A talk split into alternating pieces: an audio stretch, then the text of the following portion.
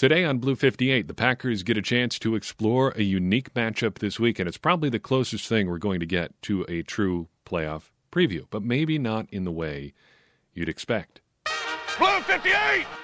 Hello and welcome to another episode of Blue 58, the one and only podcast to the thepowersweep.com. I'm your host, John Meerdink, and I just want to say Merry Christmas. Thanks for sticking around with us throughout all of 2020, and thanks for bringing a few friends with you as well. This has been a great year of growth for us, a great opportunity to talk Packers year to year, or from beginning to end of this year, I guess I should say.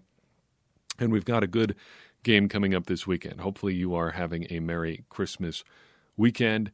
Uh, I understand if you're not listening to this on release day itself, uh, but I wanted to make sure we got something out ahead of the game. Even if we don't have an opportunity to have our full poll results in this one either, we'll still get a little bit of an idea where people are are falling on this game. The Tennessee Titans are rolling into town this weekend.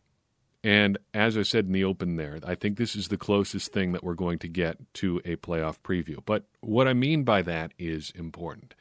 I don't necessarily mean that the Titans are just a very good team and the Packers are going to have to play well to overcome them.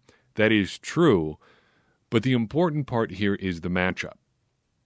We've talked for a couple months now about how it feels like the, the Packers are going to really have to rely on matchups in the playoffs.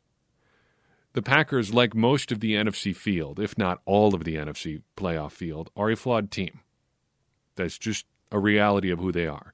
We can debate whether their flaws are bigger or smaller than other teams in the NFC, but I don't think anybody would question the idea that the Packers have some flaws. And every team's got them.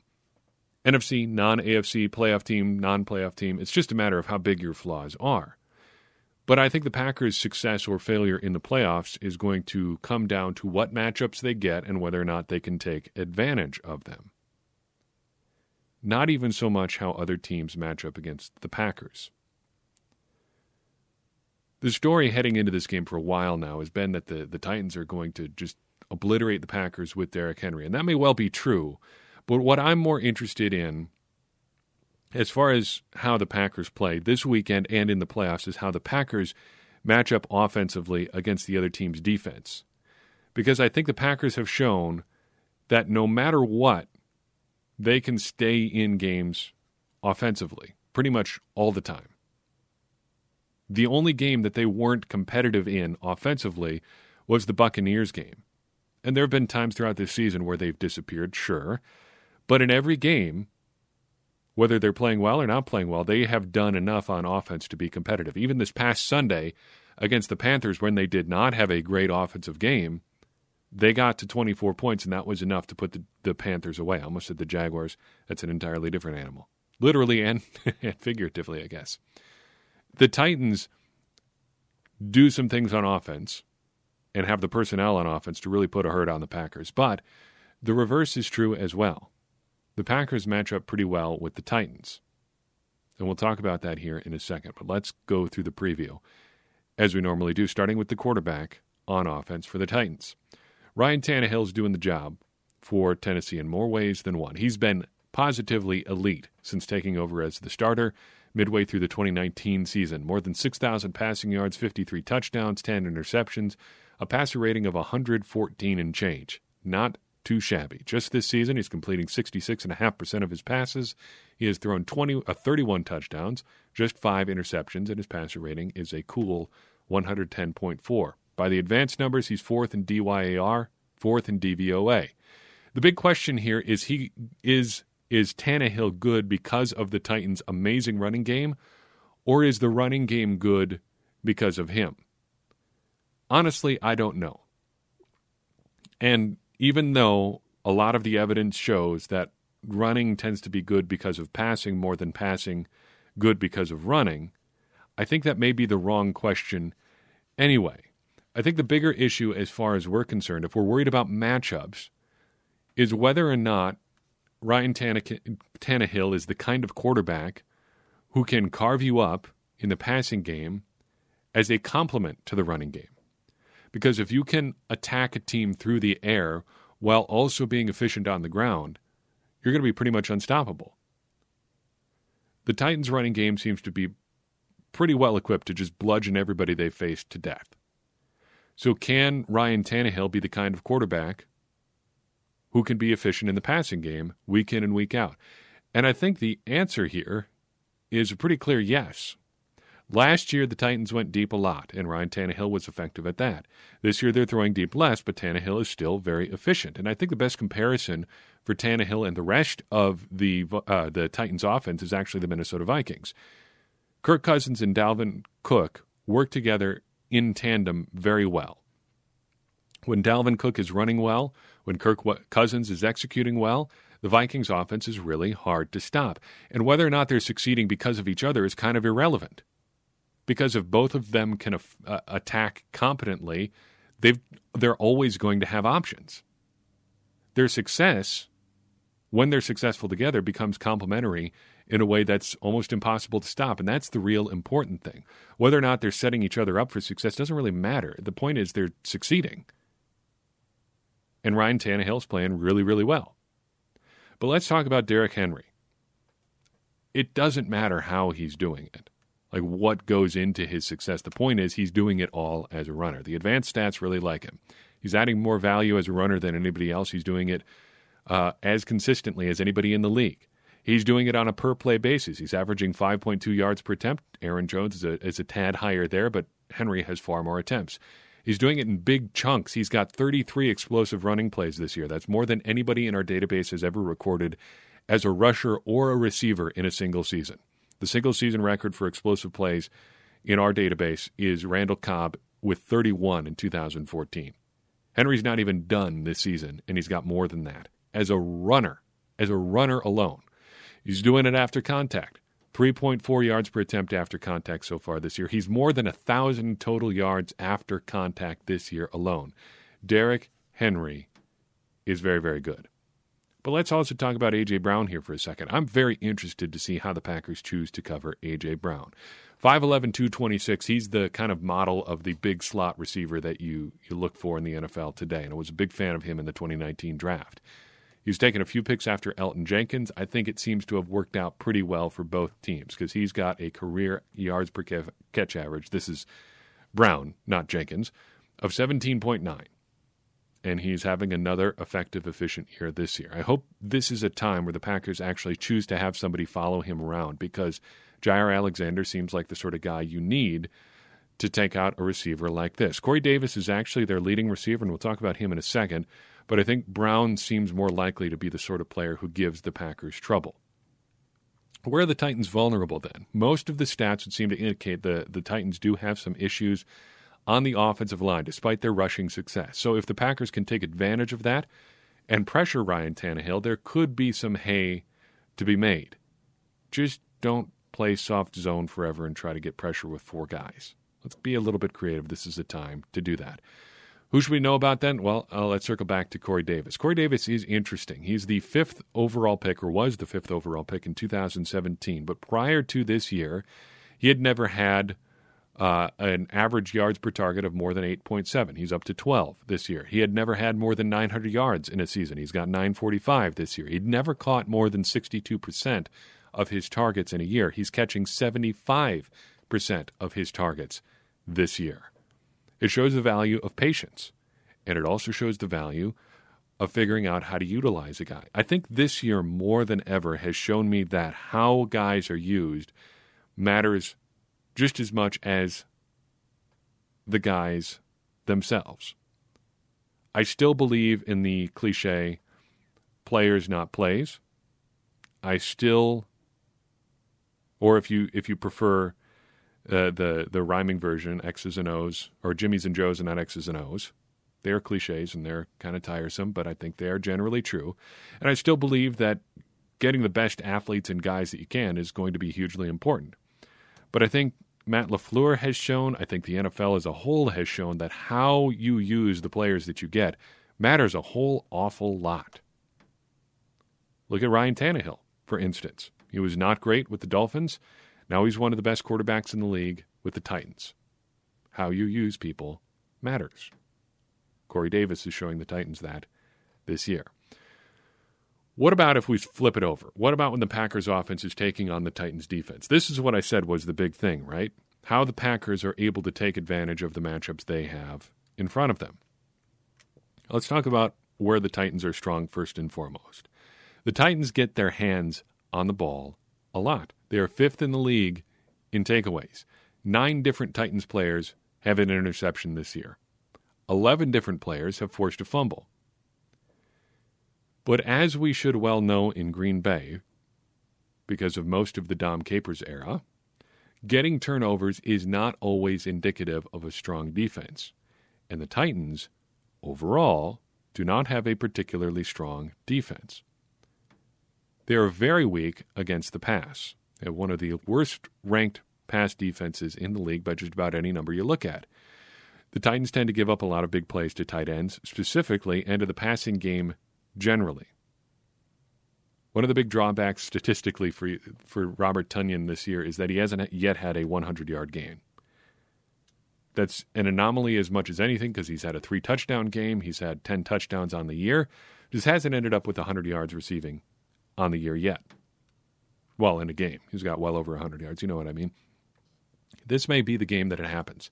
I think the Packers should just be feeding Robert Tonyan in this game. Say, make plays for us, and we'll build the passing game around you this week. But if there's a fly in the ointment with that plan, I think it comes in the form of second year defensive tackle Jeffrey Simmons.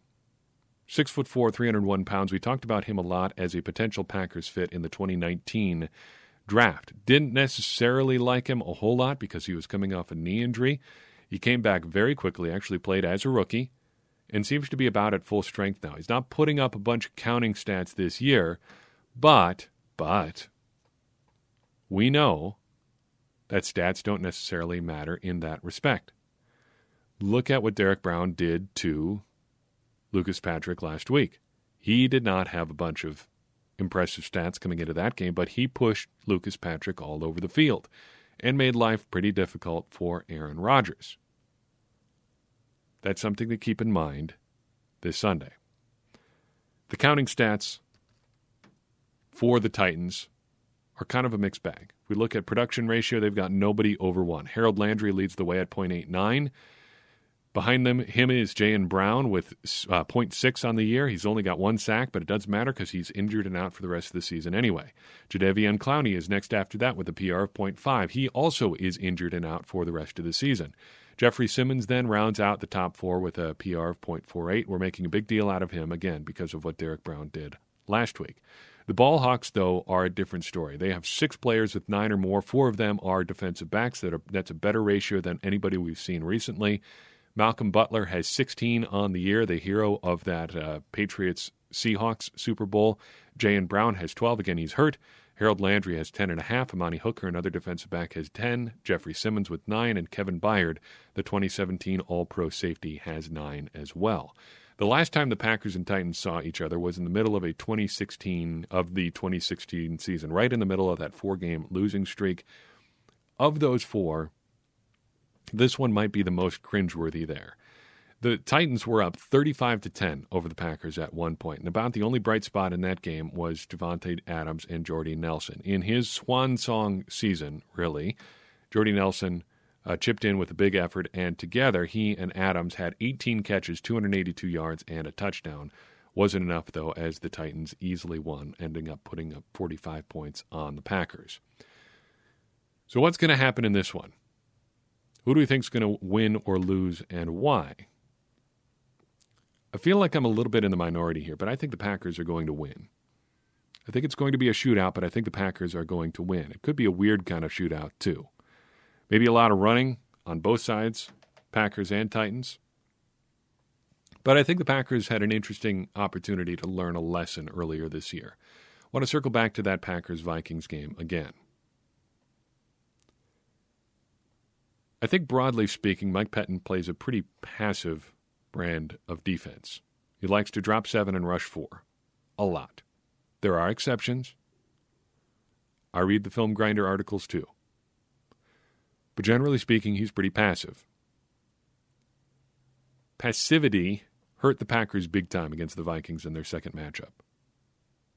Packers had a lot of long, slow drives that ran a lot of clock And the Titans were happy to have a lot of long, slow drives that ran clock as well, because that kept them in the game. And ultimately, when the Packers slowed down to nothing on offense, it let the Vikings get out ahead and essentially put the game away.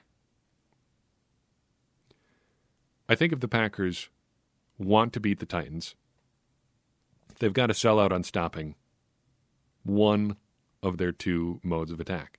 They've either really got to go all in on stopping Derrick Henry and just say, okay, Ryan Tannehill, do your thing. If you can beat us through the air, so be it. Or they've got to get ahead enough that the Titans can't run and have to pass.